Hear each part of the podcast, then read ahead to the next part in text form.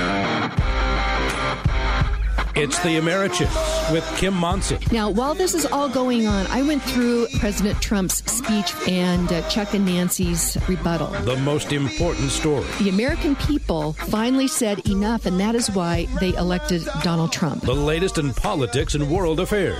Britain's version of Medicare for All is struggling with long waits for care. And opinions and ideas that prepare you to tackle the day ahead. Because ideas matter. It's the Americhicks, dissecting issues as right versus wrong instead of right versus left. Agree or disagree, let's have a conversation. Indeed. Let's have a conversation. Welcome to the Americhicks with Kim Monson. We've got a, a great show planned for you today. Uh, and wishing you a very happy Monday. In studio with me is Roger Bianco. He is a friend. We we met each other through leadership program in the Rockies. Yeah, that is correct. Yeah, so it's great to have you here. Great to have you. Happy day after Mother's Day. Well, thank you very much. Uh, yeah, it was a great day. Yeah. All kinds of great wishes. So wonderful. Fun stuff. So, uh, and so we'll be talking about something that is near and dear to your heart in the third and fourth segment, and that is property rights. Yeah, that's a big one. Yeah, it's a big one. And uh, it's important to continue to think about this because there is a, a real. Um, there's a real assault on property property rights right now, particularly here in Colorado. Uh, yes, uh, absolutely. With all the environmental stuff going on, and then even beyond just your physical things, this is a this is a this is a hill I think we have to die on. So it'll be a great conversation on that. Yeah. So before we get into all this, be sure and check out my website, americhicks.com. Sign up for my emails. Appreciate it if you would like me on Facebook and follow me on Twitter. And thank you to everybody that came out for the Stand for Colorado event on Friday afternoon. The weather committee did a great job. It was a beautiful afternoon. And thank you to all the volunteers and the speakers. It was really a terrific event. And um, people are, are already saying, when are you going to do this again? And it's kind of like a wedding or, um, you know, a big event you put on. It's like, well, I think I'll wait just a little bit to Yeah. do that, you know? But it was really, really, really great. So thank great. you to everyone. And thank you to the team, to Zach and to Steve and Patty and Keith for keeping this train on the track. Greatly appreciate that as well. Uh, so our our quote for inspiration today, we're we're going to be coming in on the Indianapolis 500 here very soon. So Mario Andretti, one of the most successful race car drivers ever, said. Desire is the key to motivation, but it's determination and commitment to an unrelenting pursuit of your goal, a commitment to excellence that will enable you to attain the success that you seek. I thought that was pretty darn good. That's good stuff. Yeah. Okay, Steve, producer Steve, are you ready for today's funnies? Bring it on. Okay, I've I feel got, like Eeyore this morning. Monday morning. I've got three for you. Okay, first of all, people think that icy is the easiest word to spell. Come to think of it, I see why. Jeez. My teachers told me that I'd never amount to anything because I procrastinate so much. And I told them, just you wait. and what is a teacher's three favorite words? June, July, and August. There you go. And, my, and, and a mother's least favorite words. June, July, and August. Yeah. That's true. or at least my wife's least favorite words. That's true. I remember summers, uh, yeah, they could get a little long sometimes. So what are we going to do today? Is what moms say. So, okay, Roger, let's uh, let's jump in here to some of these uh, headlines that we have. Uh, last week, you know, was the the tragic uh, shooting at the STEM school in Highlands Ranch, and it has been really interesting to me. I have had moms reach out to me and say we need to do something, something. And you know, last time you were on, we talked about the Overton window. Yeah.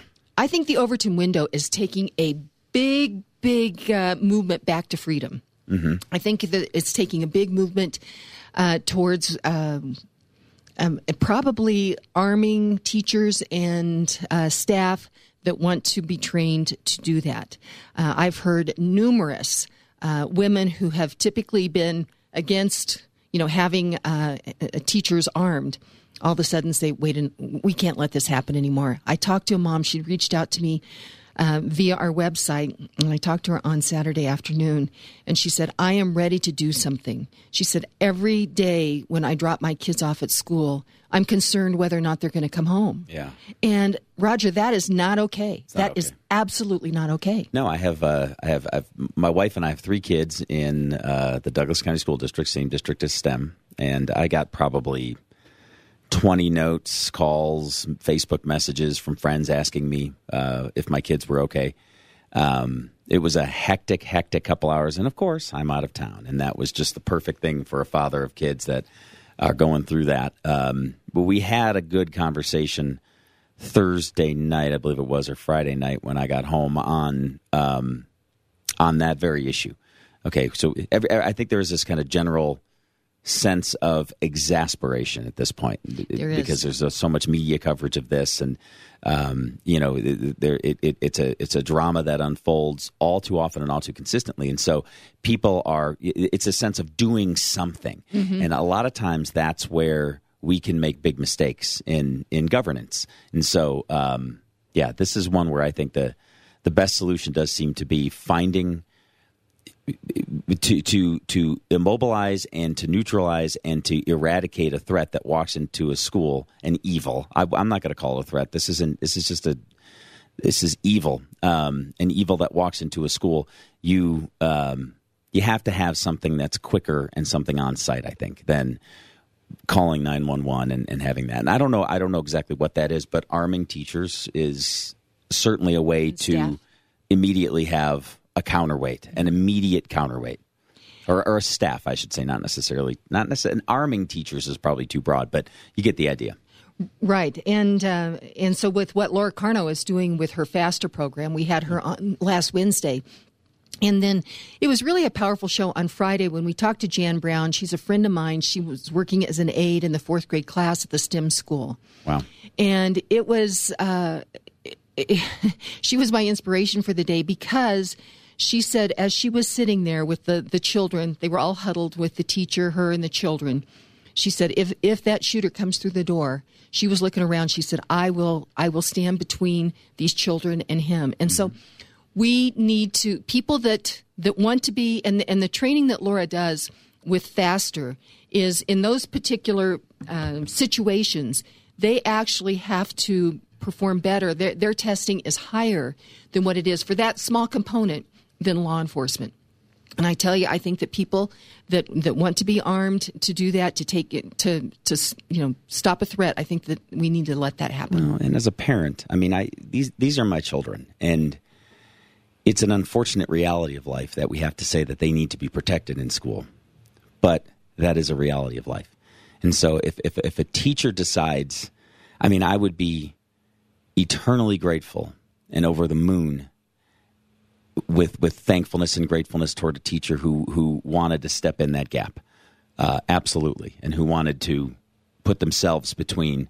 You know, my my my my daughter talked to me about um, a, a teacher of hers in their school who's across the district, other side of the town, other side of Highlands Ranch, but about how he would he would you know he has a bat in his in his room, and I thought oh, that's great. I mean, the the courage of the teacher is uh, worthy of Yeah. national note and honor, but I, I the bat is just not quite um, the defense mechanism that I would that I would want him to have. You know, I would want him to know how to use a fire a firearm, and I don't like the. I mean, that's what they are. They're firearms. They're not uh, guns, and I want him to use a fire know how to use a firearm and have a firearm. Steve, do you have a comment? Okay, let me preface this. I don't know. I don't know that there is a political fix to this, what I call very moral problem. But something caught my attention yesterday, uh, and again, I, sh- I shouldn't say where I'm getting this stuff, but on Facebook, Senator Senator Cory Booker says he's fed up with this this simplistic response: thoughts and prayers, thoughts and prayers.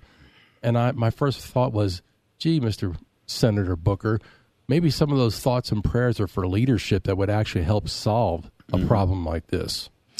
Well, the other thing about this that, and and then we had Jim Lewis on in the third and fourth segment, because what we hear is mental health, mental health, mental health, mental health. And so I asked Jim. He's a, a been in. Uh, he's a licensed professional counselor. He's been in the business for 23 years. And he said, and so I asked him, "What is mental health?" And he said, "Do you know nobody has ever asked me that question?" Uh.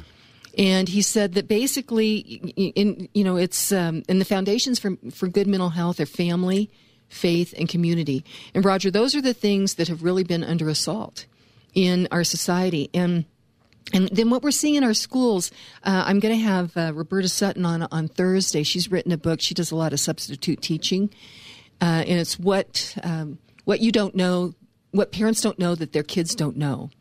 And as I was reading the book uh, in one of the English classes, instead of you know reading the great literature, uh, they are reading all these dark dark things.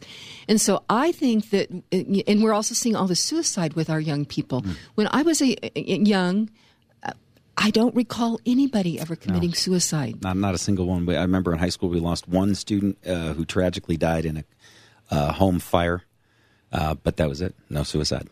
And so something there's something underlying that we really need to address as a society. And I really think that it's been this movement into relativism, um, this movement uh, away from actually focusing on uh, the things about America that's made America good, that the things that that as uh, Mario Andretti said, that, that, you know we strive for excellence, and I think that we're teaching a lot of these kids. I mean, um, you know, I, I, hear them many times. You go into the doctor, are you depressed? Yeah. Well you know, I mean, I think that they're almost putting forward that, you know, that idea, and uh, I think we're seeing, seeing, that play out in our schools now. Yeah, I mean, it, it, it, even the books that they're reading on the American Revolution, um, they're not reading about the ideas. They're not reading about why why did we fight this war. I mean, it was a war, and it like like all war, it was loaded with tragedy and uh, a significant human cost. Uh, the price was high so why why did we choose to pay it? Like the, that that one of my daughters brought home a book uh, probably five six years ago. That was in middle school, and the book was the American Revolution from a. She's she's not written or read anything previous to this on the American Revolution, and she knew a couple of the whys, but not really mm-hmm. Declaration of Independence whys. And she she had this book that was uh, uh written ab- about the American Revolution from the from the lens of a pacifist And I thought, well, I, I would think that that would be the wrong lens to look at the American Revolution through because a pacifist would always conclude you shouldn't fight. Mm-hmm.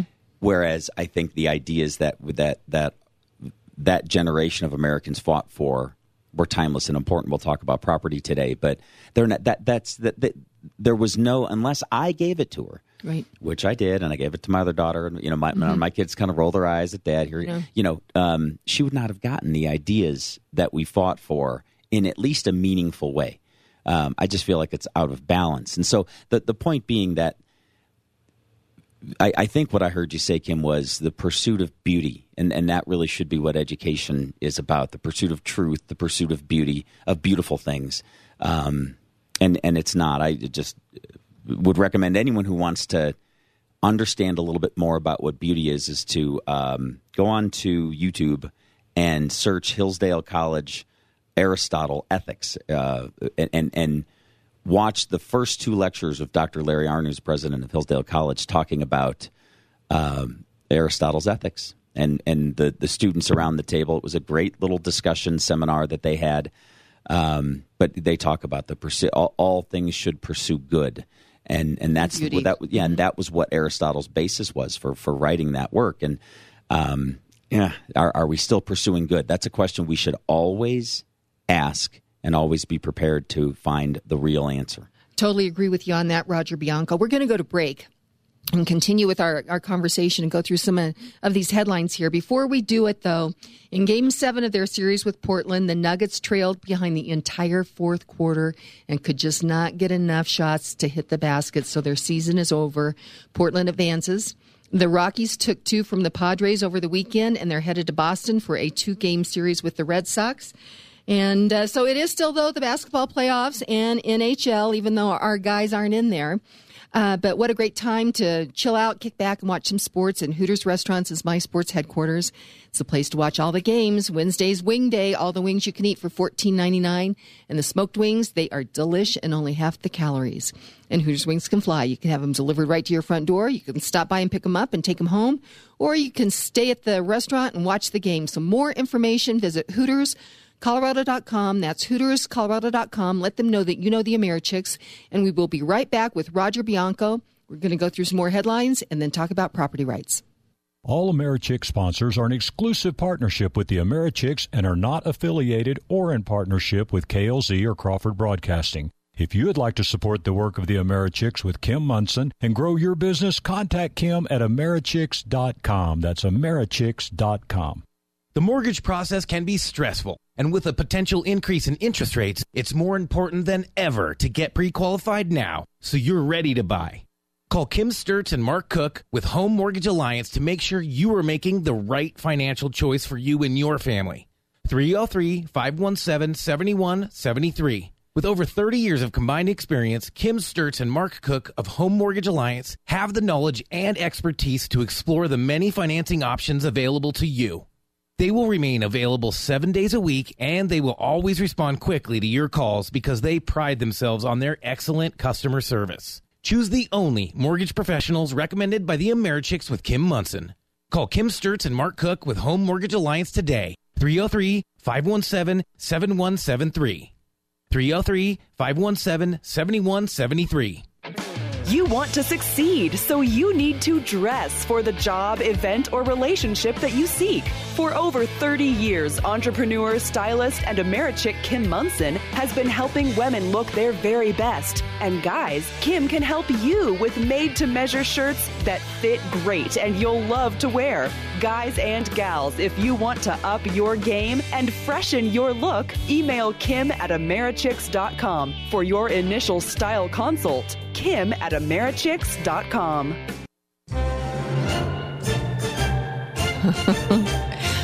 Oh, Charlie, he pulled those westerns for me. I love it. So, welcome back to the Americhicks with Kim Monson, where we dissect issues as right versus wrong instead of right versus left.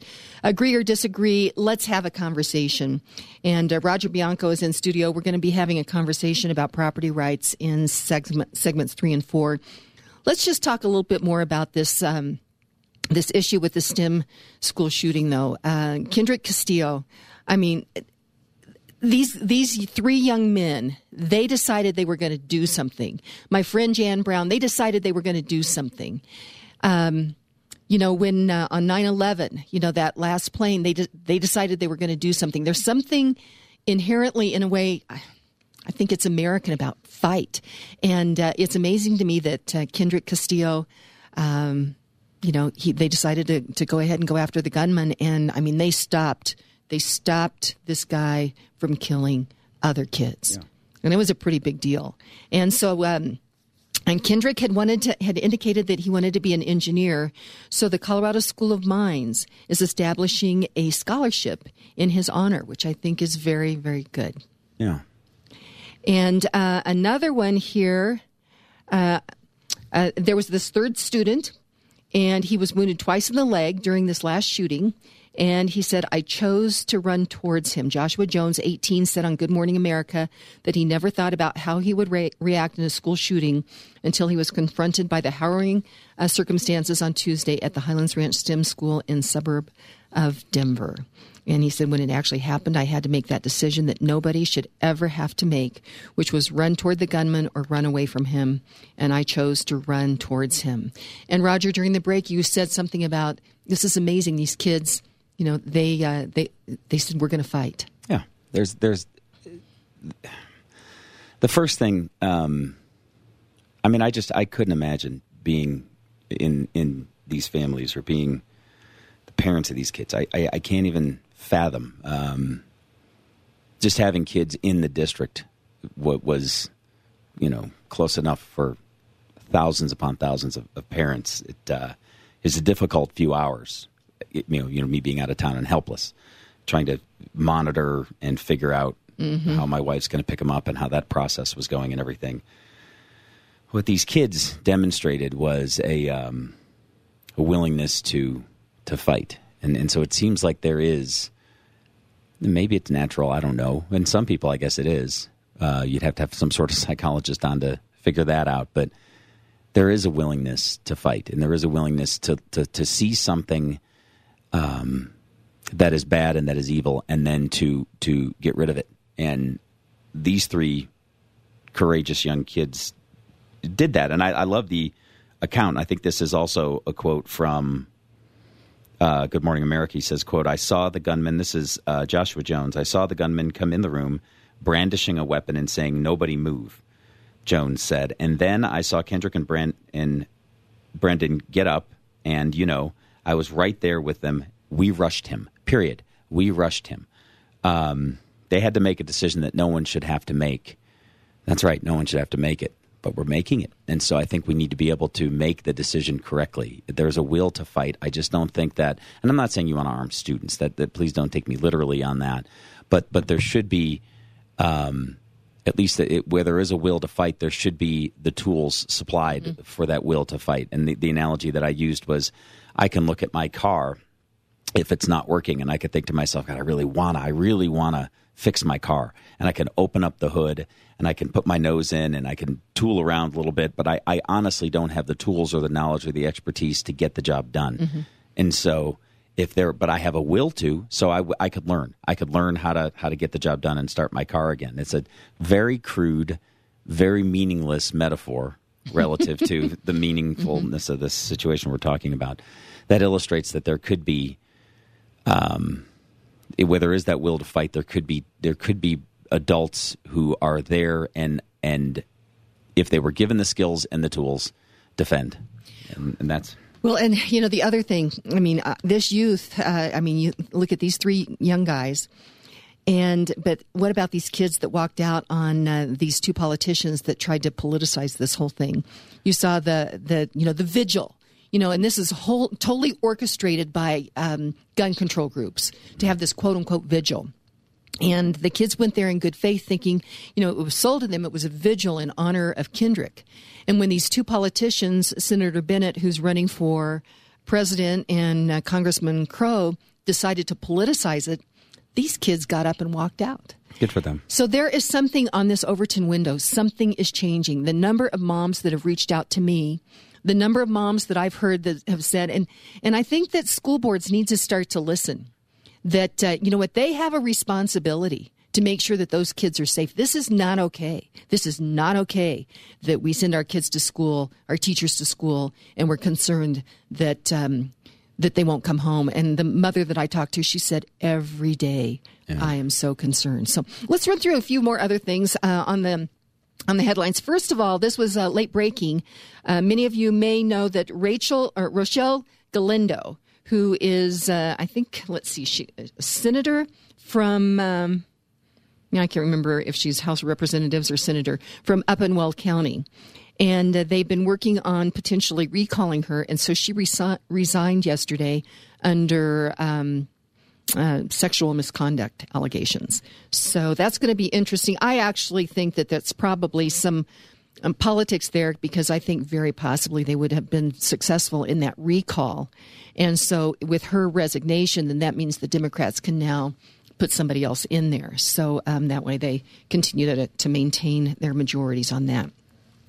Another thing, speaking of Weld County, uh, Reuters um, has reported that this new Colorado environmental law is stalling oil investment. And it's like, uh, of course, we knew that was going to happen. It says new environmental regulations in Colorado have chilled investment in the state's oil and gas fields.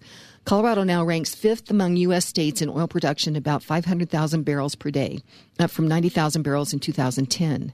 That boom, however, has just uh, has come just as state politics have shifted to the left, with an influx of urbanites who tend to oppose fossil fuel development.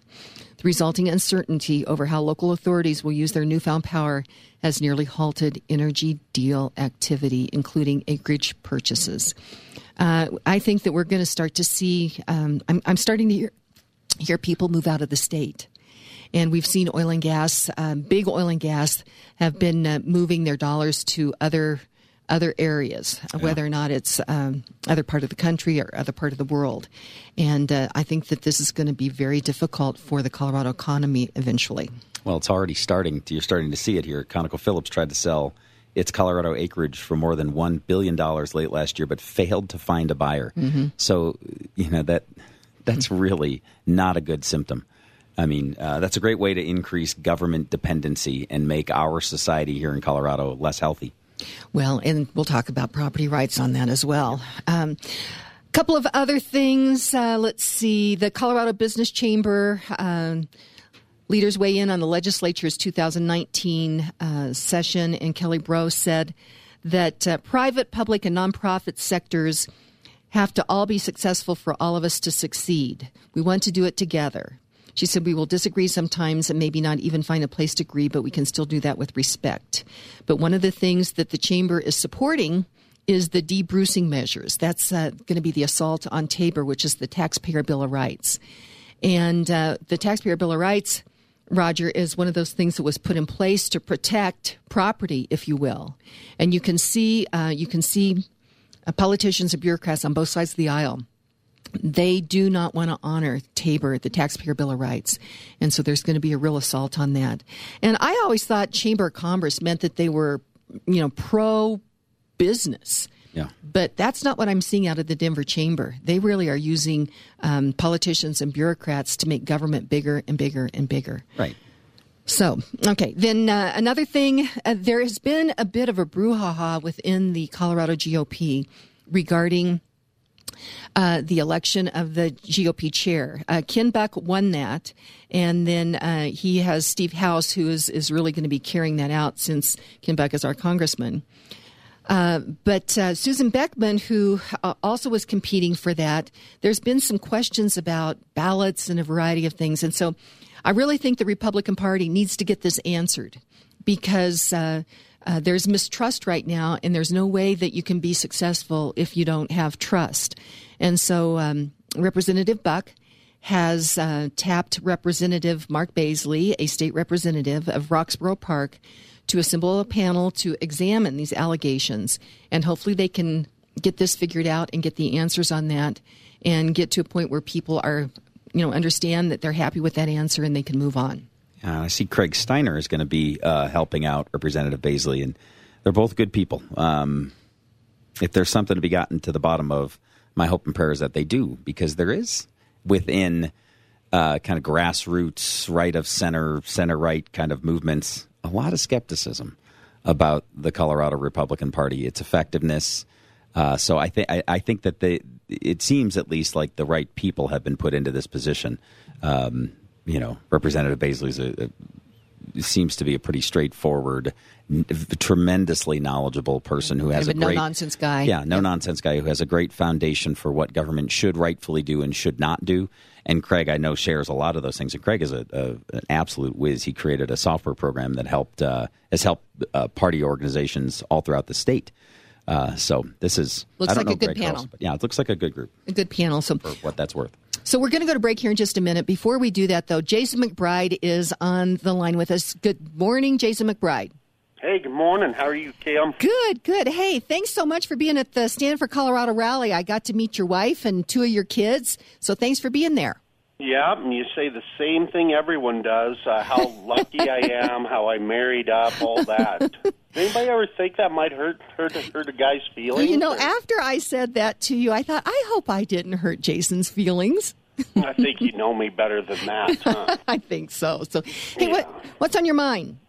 Well, two two things, Kim. One is uh, the markets. Uh, Friday was pretty interesting. We started off taking another beating in the morning, but then uh, I'd been talking about how we'd been reversing back up. Friday, uh, we actually turned around and ended up positive for the day. Uh, it was almost as impressive as uh, Portland's comeback against the Nuggets last night. Uh, but this morning, it looks like we're in trouble again. Looks like the Dow's going to start off down about 400 points maybe 500, but we'll see what occurs by the end of the day. And a lot of this has to do with uh, the tariffs again, Kim. Well, that was my question if it was because of the tariffs and what they're trying to get figured out on that.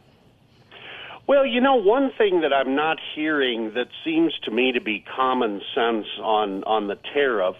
I mean, here's kind of how it works. Taylor and I talked about this on the podcast on Friday. Uh, let's say that an American company is going to import some plastic umbrellas from China, as an example. Well, there's a six and a half percent tariff on those umbrellas and maybe a lot of people know the way this works, but maybe they don't. So what happens is the American importer pays China the $500 for the umbrellas.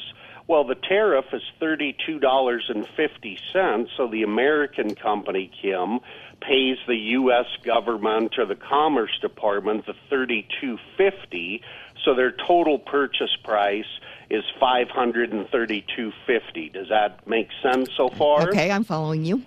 So the, if the tariffs go up to twenty-five percent, well, now the total purchase price would be six hundred and twenty-five dollars, and it's it's really just kind of being posted as if that entire $125 increase will be passed completely through to the American consumer that well there's no way this is hurting China it's only hurting America but but I think folks are forgetting one thing Kim if let you're a business owner if all of a sudden your price was going to go up $125 because of a tariff I'm going to imagine you're going to go back to China who is selling the goods to you and say, "Hey, I can't pay 500." You're going to have to come down on your price too uh, to help keep these prices in line. So I disagree. I think that uh, the tariffs, yeah, there may be some increase borne by American consumers, but I think China's gonna gonna get hit on these too uh, because our business owners here in America aren't stupid. They aren't just gonna uh, say no, we'll pay the whole 500 and stick it all to our customers. I don't buy it. Okay, that is really interesting. That seems like a common sense, and I've never heard anybody explain it quite that way, Jason McBride. Well, common, uh, you know, I never thought it took me. I, I, we've been hearing about these tariffs for a year and a half, and it just occurred to me on Friday. Well, I, I think that that's pretty brilliant. So, uh, if you want to hear more of uh, or talk to Jason about more of his words of wisdom, you can reach him or at uh, chickspresidential.com is our landing page. Chickspresidential.com. I'm going to be um, thinking about this all day, Jason. That's pretty amazing sometimes, well, and I may be wrong too, I'm just guessing, but it, it does make common sense, and sometimes those easiest things that should be right under your nose are the hardest ones to come to the front of your brain sometimes. You know, I know that is true. So, Jason McBride, thank you so much. We will talk to you tomorrow, and the phone number over there is 303 694 1600. That's 303 694 1600. And uh, any of the good folks over at Presidential Wealth Management would be Happy to talk to you about your nest egg. So, Jason, we'll talk to you tomorrow.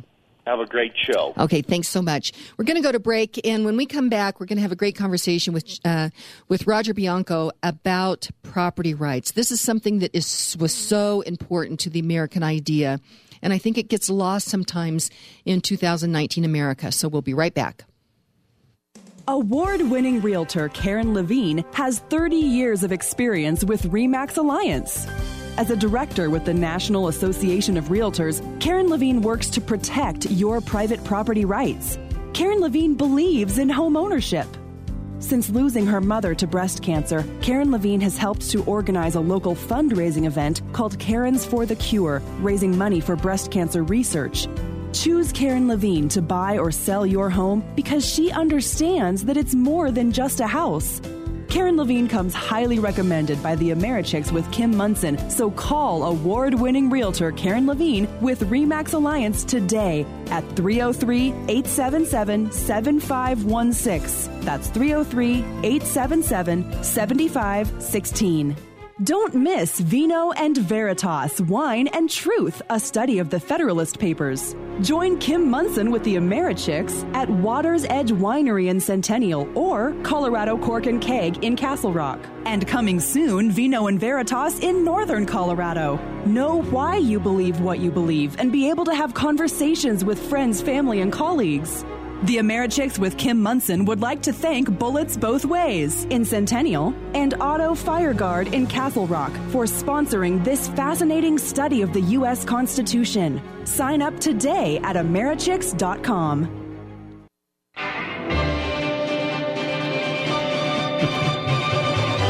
Hey, welcome back to the Americhicks with Kim Monson as we dissect issues as right versus wrong instead of right versus left. Agree or disagree, let's have a conversation. Be sure and check out my website, americhicks.com. Sign up for my emails and be sure and like me on Facebook and Twitter as well at the Americhicks. And uh, just a quick note, uh, uh, James Takeda, he has uh, been keeping everybody informed regarding all of the petition signing events. And so, if you want more information on that, for example, for the national popular vote, uh, go to coloradanvote.org. That's coloradanvote.org. And he has uh, all the different locations where people can go and sign those petitions, and they could really use your help on that. So, Roger Bianco, it is so good to have you in studio. You and I know each other from Leadership Program of the Rockies, which really it's an organization that uh, they select 65 students each year and uh, they bring in national speakers to talk about the vision of the Declaration of Independence, what that meant. Why is capitalism good? You know, there's been such an assault on both those things. And so it's great to come together and really kick the tires on those ideas. And um, I really learned a lot from that. So that's that's how we first met. Yeah, we met in Leadership Program of the Rockies. Uh, you were class of 2013? 2012. 2012. I was class of 2014. And I know you've talked about LPR here a lot on your show over over the years um, as I've listened. Uh, but if you want more information, anyone out there wants more information, go to leadershipprogram.org. That's all one word, leadershipprogram.org. And uh, applications for the class now of 2020. Wow, time is flying. Hard to believe. Um, due at the end of August. Right. And so then the class kicks up in the interviews in September, class kicks in. And so a lot of this stuff that I heard, what, what I'm going to show you here on James Madison and this whole idea on property. It, it, I mean, I went through it. I was 42 years old. This is so everyone can do the math now I'm about not how old I am. what age I was when I went through. Okay. um, but the point being, I, I mean, that that's you know, middle aged, and I had never heard what property was considered at at the founding and why that's important. And so, a lot of these ideas at the founding, I, I- I think it's inadequate for people who look at the founding of the country with reverence to say, um, you know, it, it, this is these ideas are important because they were there at the founding because the founders did it. Well, you know, the founders were just people. In fact, they recognized they were just people. That's why they structured government the way that they did. They want the people to have sovereignty, but they didn't want any individual power source to be overwhelming any other individual power sources, and so they created jealousy and checks and balances, the way it's described. But the point being, um, because they did it, isn't isn't reason enough for us to uh, revere these ideas, right?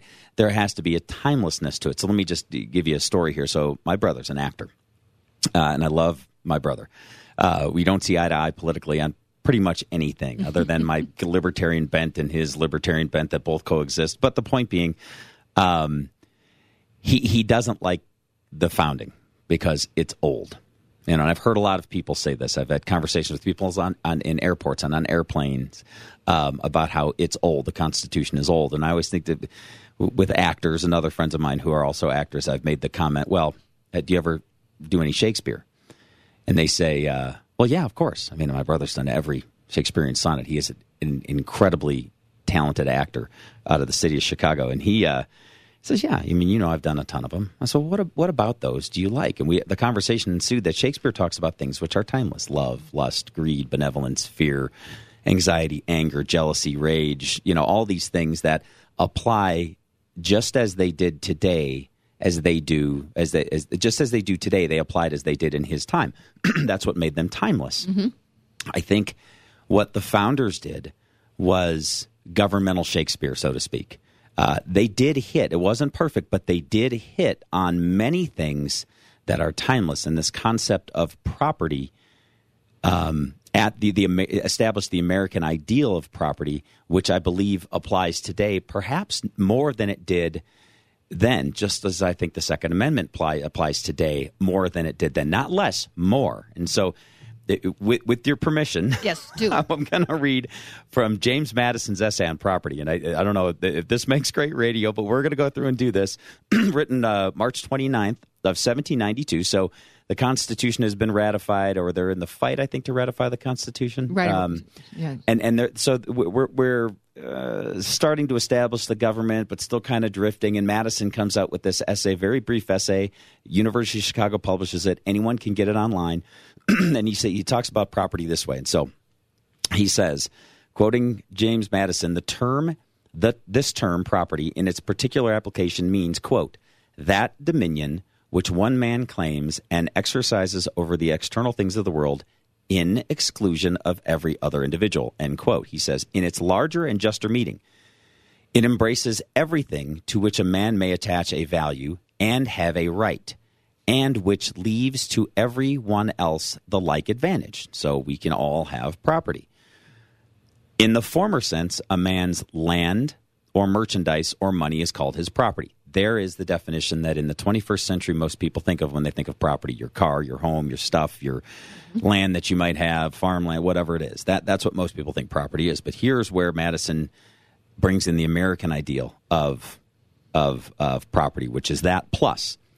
Quoting james madison again in the latter sense a man has a property in his opinions and the free communication of them.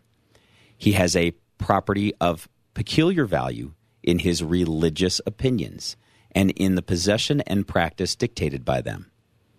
Now, isn't that interesting? He's mm-hmm. saying property is not just the stuff you have. Property is what's in your mind and what's in your heart. It's what you believe and it's what you think. Then he goes on. He has a property very dear to him in the safety and liberty of his person. So we have, pro- back to the discussion on what we just talked about earlier, we have property in ourselves right? We have the right, he's establishing there a right to kind of defend yourself, among other things. He has an equal property in the free use of his faculties, so a free use of his mind, and free choice on the objects on which to employ them. So we all have a right to take our minds, create something with them, and and and um, that that thing that we create is property. We call this. I was going to open quotes, close quotes, intellectual property. You know, you talked to, mm-hmm. earlier about the the tariff issue, and, and one of the centerpieces there is intellectual property. Uh, in a word, and, and this, this is really the key sentence of, in my opinion, of this whole essay. He says, in a word, as a man is said to have a right to his property, he may be equally said to have property in his rights. Now, what he did there, I, in my mind, every time I read that, I think of two links, two unbreakable links of a chain. The one link is um, you know you have your right to your property, but but then the other link, the other the other loop comes in, and it, it forms this bond where you have property in your rights, meaning the very things that you you, you have you have property in all these things me- mental physical your religious opinions all and your rights.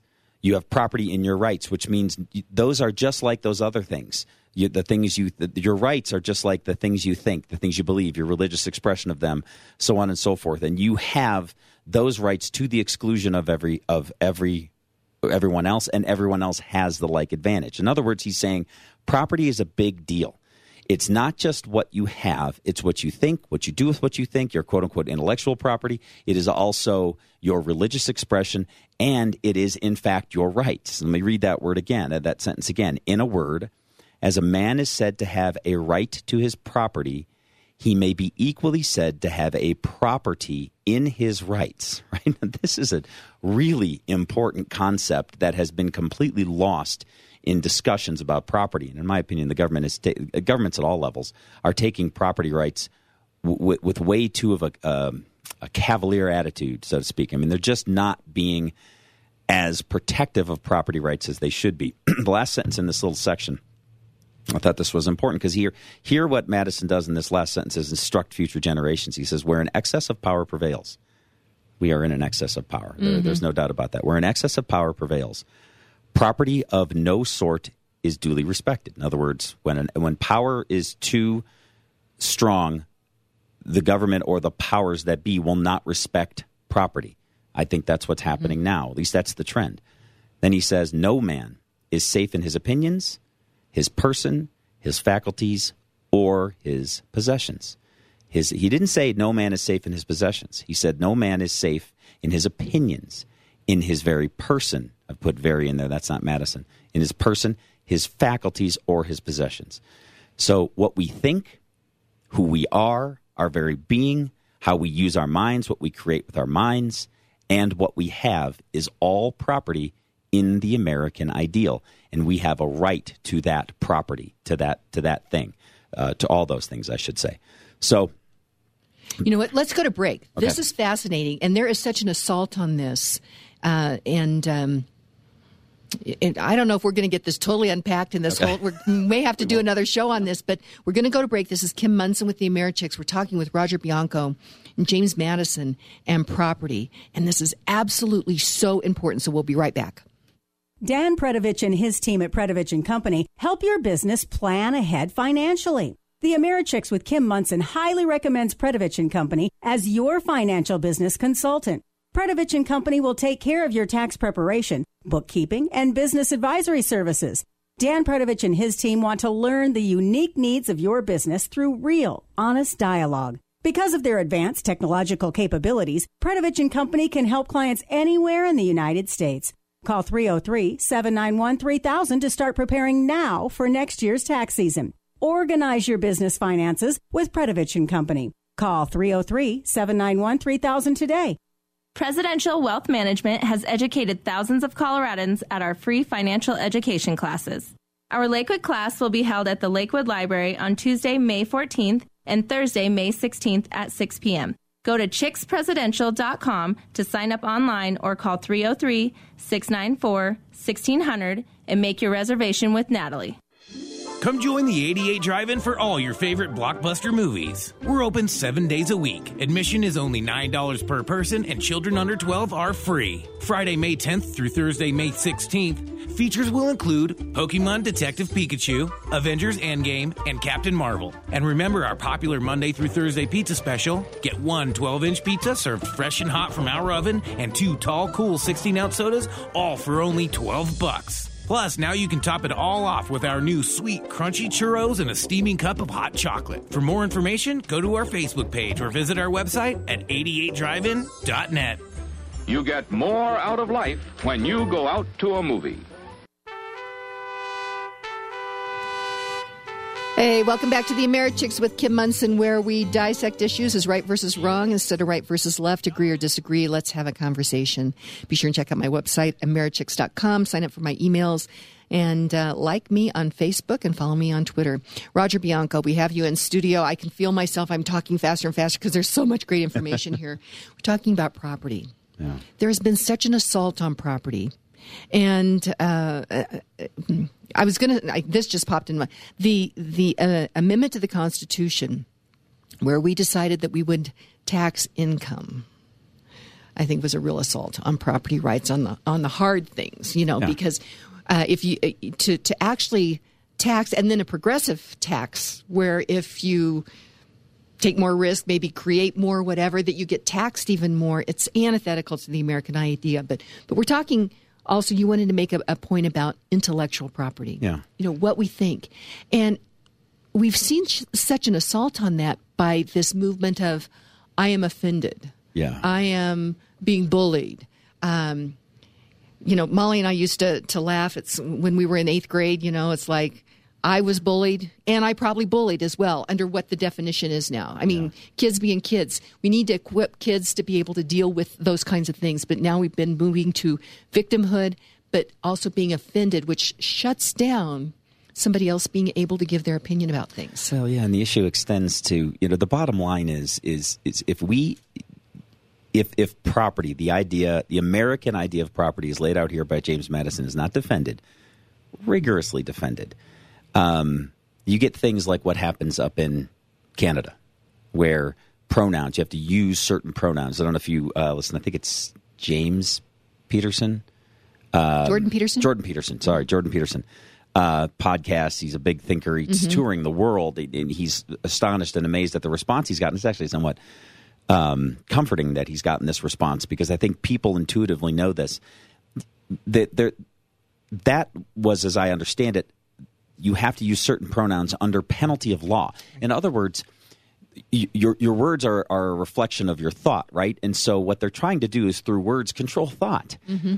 which is a violation of your opinions, your person, your faculties, well, and your possessions because you possess your mind. And so it gets beyond the, the stuff that you have. Um, so, the, the, and, and even in academic circles, um, yeah, that this is a big issue. My my uh, daughter and my wife and I were touring a campus in the Northwest, and the professor who was head of this genetics department, I think I'd mentioned this last time. She had mentioned she uh, was was beside herself, and I don't think that if her and I sat and talked about politics, we would agree on much, but we would agree on this, and that she was beside herself that you can't even bring up certain discussion topics without a student saying, "Oh, you know that that triggers me and I'm offended," and so then they cut it off. Now that's not governmental abuse of property, but that's cultural abuse of property, which is a big problem. Which lays the big right politics is downhill from culture, downstream from culture. So government is now starting to, as you see in Canada, starting to uh, violate the violate property rights by trying to control thought. Well, and an, a perfect example of this, and Nicolle Martin was one of our speakers, and she was, wow, she knocked it out of the park on our Stand for, Colorado rally. And she uh, has was one of the attorneys for Jack Phillips in the Masterpiece Cake Shop. Great. And now you mentioned uh, certainly the property in your religious perspective. And that's really, you know, where, where Jack came down on that. But I looked at it also a little differently. Yeah. And that is, is this, uh, that uh, culture and then government has started to redefine words. Yeah. In this case, the words marriage. Redefine words. And basically, government said to Jack, and and uh, bureaucrats said to, to Jack, which was the Colorado Civil Rights Commission, which is appointed by um, politicians. And again, I, I think we need to reduce the number of commissions. Oh God, yes. You know, uh, you know what? Because these are unelected bureaucrats; they're unanswerable to us, and this is a way for politicians then to push these decisions off that they want to have made, Yeah. but then they don't have to have the political reality of being reelected for that. But anyway, so if what happened is government said if you do not adhere to this new definition, then we are going to use the force of government to take your business, yeah. And that's wrong. That is his property right. His religious expression is his property right. His his physical bake shop is his property right. What he does with it is his right. And I'm not saying that it's your right to discriminate, but but this is a question. I of, actually think the free market can figure it out. yeah, the free market can figure it out. I remember um, in Indiana the similar thing about the pizzas. Did, did you remember this case? Yeah. So I remember getting. I can't remember what the town was, Fishers, Indiana, or something like that. And so, um, for those of you who don't remember, it was the. Uh, uh, same-sex wedding wanted uh, the reception wanted to order pizzas and the guy said no i don't want to. Same reason why jack phillips didn't want to build the cake and so or make the cake and so um, i just googled pizza places in fishers and, and i got probably i don't know thousands upon thousands a lot of duplicates but there were at least scores of other places they could go get pizza and and you just kind of go well do so so now what you've created is this environment of competing rights and this is inherently unhealthy so is the property right which was established as part of the american ideal with substance behind it and very important ideas not it's not important just because it was used by the founders but it's important why the founders used it and what property is or your right to get a pizza Do you have a right to get a pizza? do you have a right to get a pizza or do you have a right to your property? In my mind, the right to property is paramount. It is absolutely paramount and it is a hill we must die on. I mean, I, I think there's known, but the problem is we're violating this, right? The Kelo case, which established um, it, it, traditionally eminent domain is what's used, the tool that's used, and this is more of a physical property thing, but um, for something is used for public use. It usually was intended, I believe, to be temporary and, and to a degree militarily. Like I live on a hill in Douglas County, and maybe they might want to use my my home as a as a as a base or a, you know fort in case we're being Attacked invaded or something. something. I mean, this is all hypothetical and stuff, but that would be a legitimate use for pu- for public use. But what the Kelo decision did was extend it to public purpose. Well, goodness. The- loaded word in there, obviously, the shift from use to purpose, but the real word, I think, is the, the, the impact it has on the word public. Have you ever noticed that anyone who wants to nationalize something, whoever, whoever wants to discuss the virtues of a government action, just simply puts the word public in front of it? Public library. Bernie Sanders did it. One of his. Um, one of his uh, campaign things, I think, in uh, last election cycle in Indiana, in front of the public library, and the word public library. In other words, he's supposed to be, you know, th- th- there's a virtue there with something that is quote unquote public or public school, right? There, you just put public in front of something, and some people think that makes it virtuous. I actually think it makes it a monopoly. and it makes it it makes it it, it lays down if use of the word public lays down or clears the path for violating property rights. It does. And from my time on city council, I saw that. And we're good, we're just about out of time. So uh, can I first of all, can I have you back? Sure. Why don't we do this again next month on on property rights? What would you say that you'd like to have the the big takeaway for today be, Roger, in this whole conversation that we've had? So I'd say it's number 1 that the idea of property is timeless. And it and it's not not just because it was in the at the founding. That's an inadequate uh, explanation.